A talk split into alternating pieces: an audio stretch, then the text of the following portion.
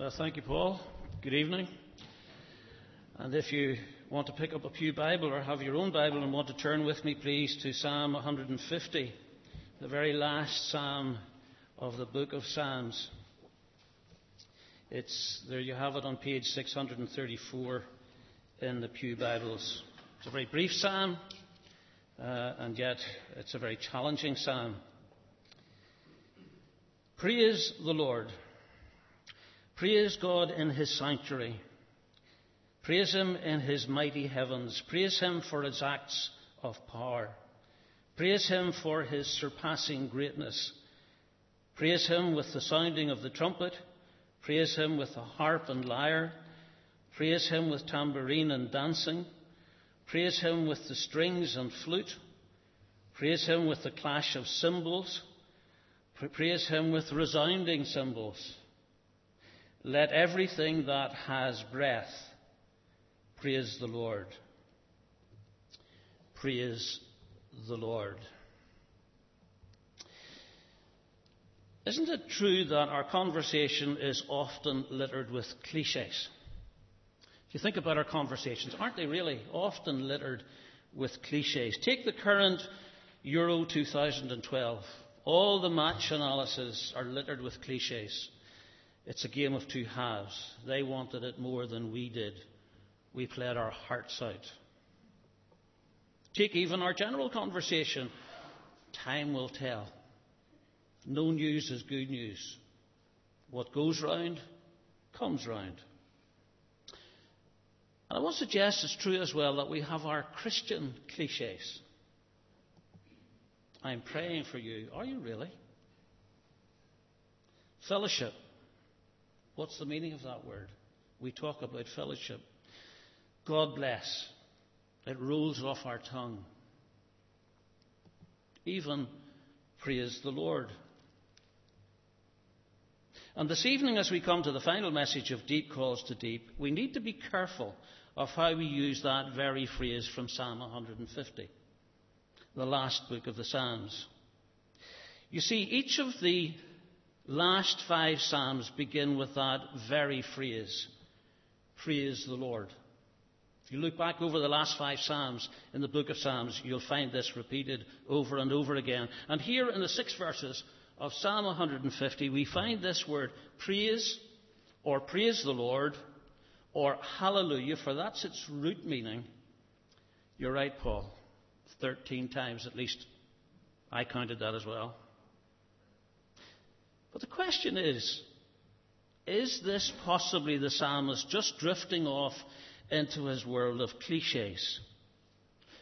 Or is there more to it than that? Well, I want to suggest that this is not the psalmist lost in a world of cliches, but rather it's the psalmist sensing he's over the moon, to use another cliche. He's in seventh heaven He's on cloud nine. He's bursting with joy as he comes before God in prayer. Now remember, we've been praying our way through these Psalms, identifying with the psalmist's feelings of crying out to God in times of grief, in times of danger, in times of loneliness, in times of feeling guilty, times of doubt or frustration, or feeling ignored. But I wonder how many of our prayers really begin with praise. Isn't it more natural for us to come before God with a kind of spiritual shopping list about ourselves or about others or about other situations? How often do you and I praise the Lord in our prayers? And yet, that's what Psalm 150 calls us to do. Now, here's a logo. I wonder how many people recognize this. Anybody want to hazard a guess? No? Okay, it's Ireland's award winning Science and Discovery Centre at the Odyssey, and as somebody said, it's based on W5. Who, what, where, when, why. Well, here's my W4 to help you to remember it. Where, why, how, who. Okay, I've cheated. I've cheated. I'll admit I've cheated. But you poor souls need something simple to help you to remember. So here we have it Psalm 150 where, why, how, who. Where are we to praise the Lord? Well, verse 1 gives us the answer. We're to praise God in His sanctuary, praise Him in His mighty heavens. And the word Lord is in capitals. And whenever you see the word Lord in capitals, this is the word Jehovah, the self existent and eternal one. The psalmist then shifts his focus to praise God. God in terms of the one that he says is strong and mighty. And we are to praise the eternal one and the strong and mighty one in his sanctuary. Now, the dictionary describes a sanctuary as a place recognized as holy. A church, a temple, the tabernacle, a holy place. So we are to praise God, the eternal, strong, and mighty God, in his sanctuary, a reference to the temple where God used to dwell. But since Jesus died and rose again, the Bible reminds us that he tabernacles within his people, choosing not to dwell in a building. So when we actually refer to this part of our suite of buildings as the sanctuary, that isn't strictly correct. We are his temple. And we should therefore live out the implications of what that means. Do you remember two Sunday mornings ago, whenever David gave us this verse? No one has ever seen God, but if we love one another, God lives in us, and his love is made complete in us. God doesn't live in this building, he lives in us. And it goes on in verse 1 to say, Praise him in his mighty heavens, or not just in the sanctuary, but in the whole expanse of his power. Or as we have it earlier, if you look back in Psalm 19, the heavens declare the glory of God, and the skies proclaim the work of his hands. We're to praise God in his whole expanse. Why are we to praise the Lord? Well, verse 2 gives us at least two reasons for praising the Lord. First, we are to praise Him for what He does, praise Him for His acts of power. And that's a theme that's found frequently in the Psalms the idea of the might shown by God and the victories He's won. His acts of power are displayed in creation.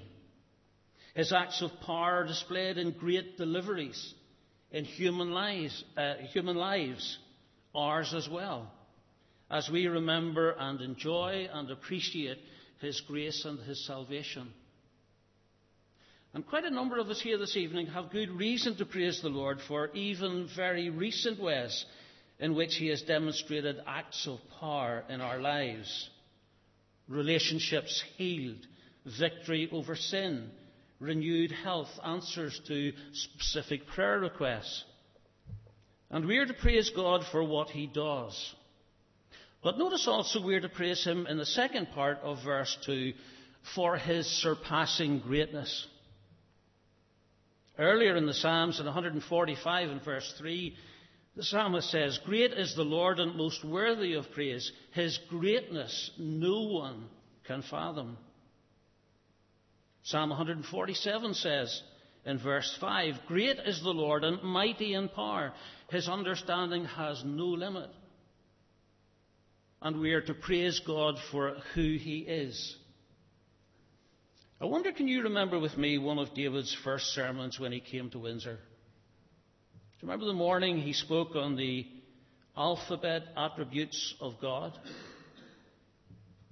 And I keep that little alphabet in my Bible. And I have found that extremely helpful just to remind me of who this God is and why we are to praise Him. And right down that list, you can see the uniqueness of our God, the attributes, the characteristics of our God. Thirdly, how are we to praise God? Now, this is where I'm in danger of getting into trouble. But here we go. Have a look again at those verses of 3, 4, and 5. Interesting verses, challenging verses. Let's read them again. Praise him with the sounding of the trumpet, praise him with the harp and lyre, praise him with tambourine and dancing, praise him with the strings and flute, praise him with the clash of cymbals, praise him with the resounding cymbals. Now, what do you make of that? How do you respond to that? Does that challenge you and make you feel uncomfortable? A little bit uncomfortable? Or hugely uncomfortable? Here's a subject that rips some churches apart. Believe me, it does. I could tell you more than one story where churches have been decimated by this very subject. What can you what can you and what can't you do in worship? What instruments should you and shouldn't you use in church service to lead praise? And let me remind you that we're not the first generation, nor will we be the last generation to wrestle with this subject. By the way, where do we first read of musical instruments in the Bible? What's the first mention of an instrumentalist in the Bible? Anybody? Early Genesis, okay, very good. What was the instrumentalist name? Jubal. Absolutely right. Genesis chapter 4, verse 21. His brother's name was Jubal, and Jubal was the father of all those who played the harp and flute. And from Jubal to Getty and Townsend, Townend, the church has often been in turmoil regarding music and instruments. In preparation for this evening, I came across some information that really made me sit up and take notice. And I'm going to share some of that information with you as we go along. From the time of Jubal and from early Hebrew music, praise was spontaneous. Outbursts of praise were commonplace, like Miriam's song after God parted the Red Sea. Then a young shepherd boy named David became, and I quote, the sweet singer of Israel. And change began. His psalms, often accompanied by musical instruments like the harp, were the hymn book of the Jews and indeed the church for many years. And speaking of church, what was going on in its earliest days of worship? Well, in Colossians 3, verse 16, we read these words Let the word of Christ dwell in you richly as you teach and admonish one another with all wisdom, and that you sing psalms, hymns, and spiritual songs with gratitude in your hearts to God. Psalms, hymns, and spiritual songs. Psalms, any psalm found in the book of Psalms. Hymns, any song, no matter what style, that praises God. And spiritual songs, being any song, no matter what style, that teaches or conveys spiritual truth. Now, as you would expect, during the first several hundred years of the church, Christians remained true to this wide and varied kind of music. There were no rules as such, so long as it was scriptural and glorified God, it was welcome. Then in 312 AD, the Roman Emperor Constantine became a Christian. Now, a Christian, in inverted commas. Christianity became the official religion, and it was very fashionable to become a Christian.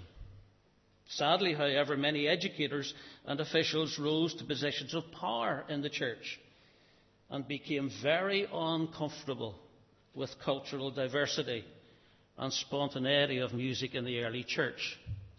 And this led to a fateful decision they introduced what was called codification.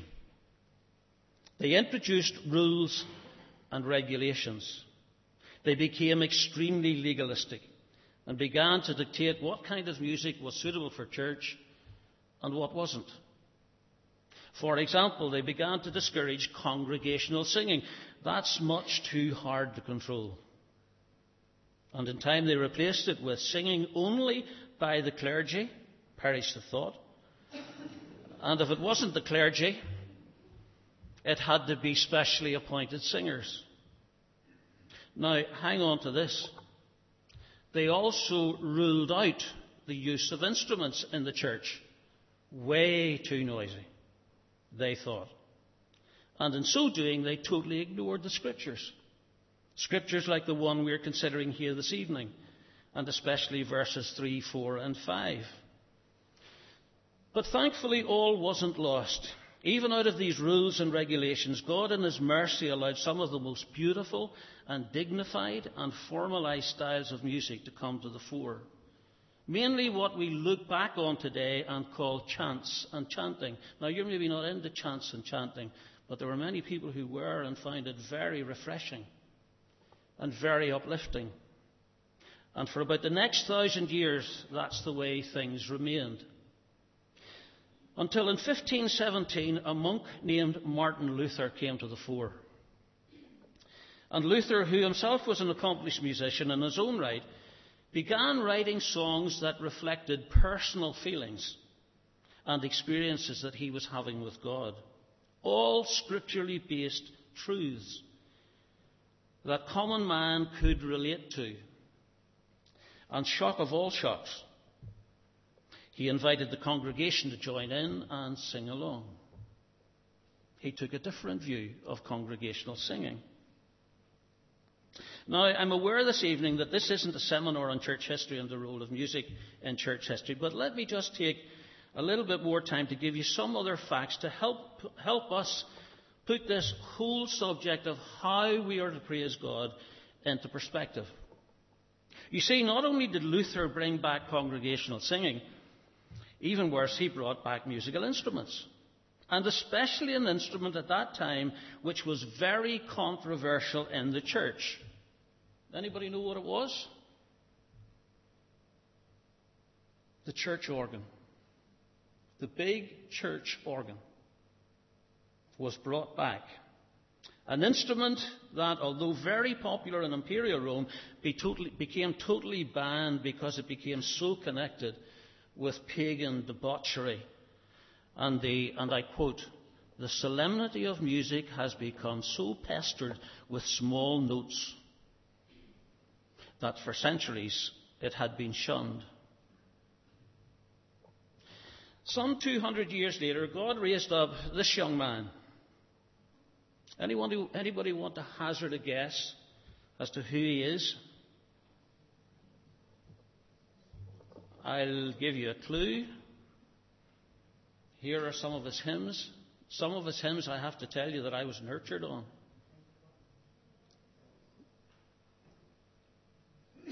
I think I heard it. Isaac Watts. I remember as a boy of about nine sitting in the side hall of a church in Paxton Street over in Mount Pottinger and sitting beside a couple of men who taught me how to read music and how to sing tenor. And a lot of Isaac Watts hymns were what we sang. You see, Isaac Watts was 15 years of age when he said, Nobody my age can relate to those Luther hymns we're being asked to sing. Sound familiar? And even at that youthful age, he set out to write in excess of 500 new hymns. And how did the church establishment respond to Watts' hymns at the beginning? They loathed them. They absolutely hated them. Although they were extremely popular with the young people, many long-time church members called them Watts whims. Not Watts hymns, but Watts whims. But the new music survived, and thank God it did. But later that century, God raised up a couple of brothers to raise things up another notch. Who's this? You remember that you recognize those hymns? Some great hymns that we still sing here, and you're absolutely right. Charles Wesley, who was to write about six and a half thousand hymns. And even these hymns were shunned by much of the established church of that day. But God, in His grace and goodness, saw to it that Wesley's hymns survived, even though many churches were slow to change. And God also saw to it that new songwriters would arrive on the church scene, but not without controversy. The next great controversy arose because of this lady, Fanny Crosby. How dare she introduce dance music into the church? That's what it was said about her. And there are some of the hymns that Fanny Crosby wrote. Some of the hymns she introduced, and if you know them and think about them, many of their tunes are written in 3 4 waltz rhythm. And her critics were scathing. How dare she introduce music that belongs to a dance hall, they said. Not in a holy sanctuary. One, two, three, one, two, three. And there you have it. I can't worship God with visions of dancers gliding across the floor, was a lot of the comments that was made. And once again, churches were split and tempers were high. It was on the 2nd of July 1865 that an, an, uneducated man began preaching to the down and outs of society in a tent in East London. He was only 36 years of age, had no steady income, had a wife and six children to support, and a seventh on the way. His name? William Booth, founder of the Salvation Army. And William Booth believed passionately that the way to reach the lost was through music that they really loved, especially the kind that got them tapping their toes and swaying in time to the beat.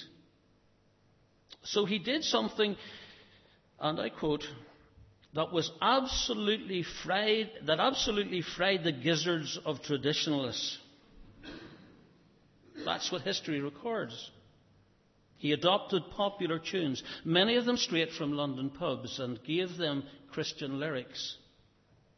A typical example Champagne Charlie is my name. And that became Bless his name, he sets me free. Was he being scriptural? You tell me. Acts 17. Paul then stood up in the meeting of the Areopagus and said, Men of Athens, I see that in every way you are religious. For as I walked around and looked carefully at your objects of worship, I even found an altar with this inscription To an unknown God. Now, what you worship is something unknown. I'm going to proclaim to you. And William Booth did the same, took something the lost people of his day were already open to and made it relevant to them. And of course, he had his critics. It didn't matter to many how scriptural Booth's methods, methods were, because many of them said, When I come to William Booth's meetings, I feel like I'm in a tavern. And do you know what one of the greatest tavern songs ever written was? Have you been to Jesus for the cleansing power? Are you washed in the blood of the Lamb? How many of us have had that privilege down many years to sing those words and know what they mean to us and know what they mean to others? And so we could go on. Different generations, different opinions. Larry Norman, whose famous line was, Why should the devil have all the good music? was criticized for what? His long hair laughable when you think of Watts and Wesley.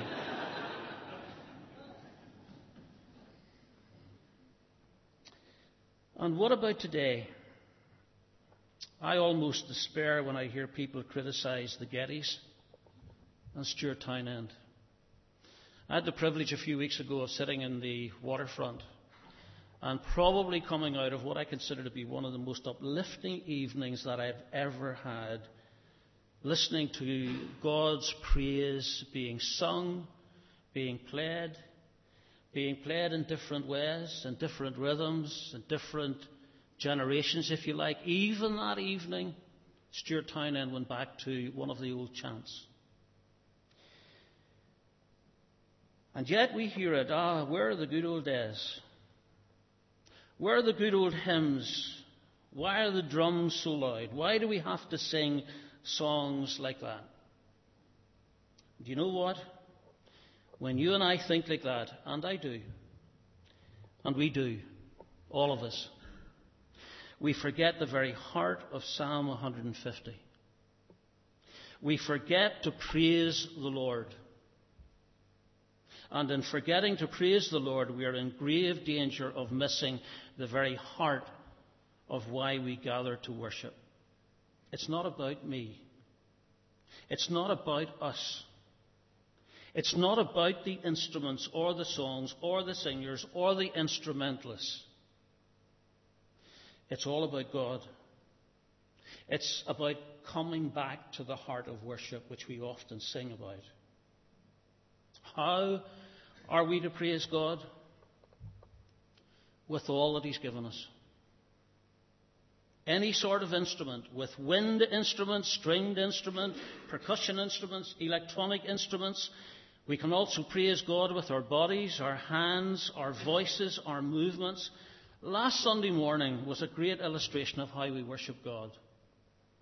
All ages together, comfortable, not forced in how we worship. Some with exuberance, some of us less exuberant. Our voices, our bodies, our hearts all joined together. And you're waiting for it, aren't you? Did we dance? I'm not going there. That's for you to decide. In my lifetime, I've danced only twice. Once at my daughter's wedding when I couldn't get out of it, and once at the barbecue. And to this day, I have no idea how Alice Taylor managed to get me to do it. But listen, I need to be careful that I don't limit God and God's word by my own inhibitions. And so do you. And also, we need to be careful of our fear of worldly association. Church history, even as we have skimmed its surface this evening, is a warning to us. How much of what we object to is down to personal preference and selfish attitudes? How much of it has to do with our reluctance to change? Or indeed, how much of it has to do with our determination to make other people change? And both attitudes rob God of His worth and His divine right to be praised. And finally, who should praise the Lord? Who is to praise the Lord? Who is to bring hallelujah before Him? Well, we're in great danger of misrepresenting Psalm 150 if we simply say human life for believers. Because verse 6 says, Let everything that has breath praise the Lord. Everything and everyone in all of creation is to offer praise to the Lord. Two Psalms earlier, we read these words Praise the Lord from the earth, you great sea creatures and all ocean depths, lightning and hail, snow and clouds, stormy winds that do his bidding. You mountains and all hills, fruit trees and all cedars, wild animals and all cattle, small creatures and flying birds, kings of the earth and all nations, you princes and all rulers on earth, young men and maidens, old men and children. Let them praise the name of the Lord for his name alone is exalted, his splendour is above the earth and the heavens. And the bottom line is this if you and I don't live for the praise, the honour, and the glory of God, then our lives are wasted. Our existence is a big fat zero. And our very breath is meaningless. So whenever you praise, be sure, in whatever way you do it, and with whatever you do it, that these words, let's praise the Lord, are forefront in our thinking.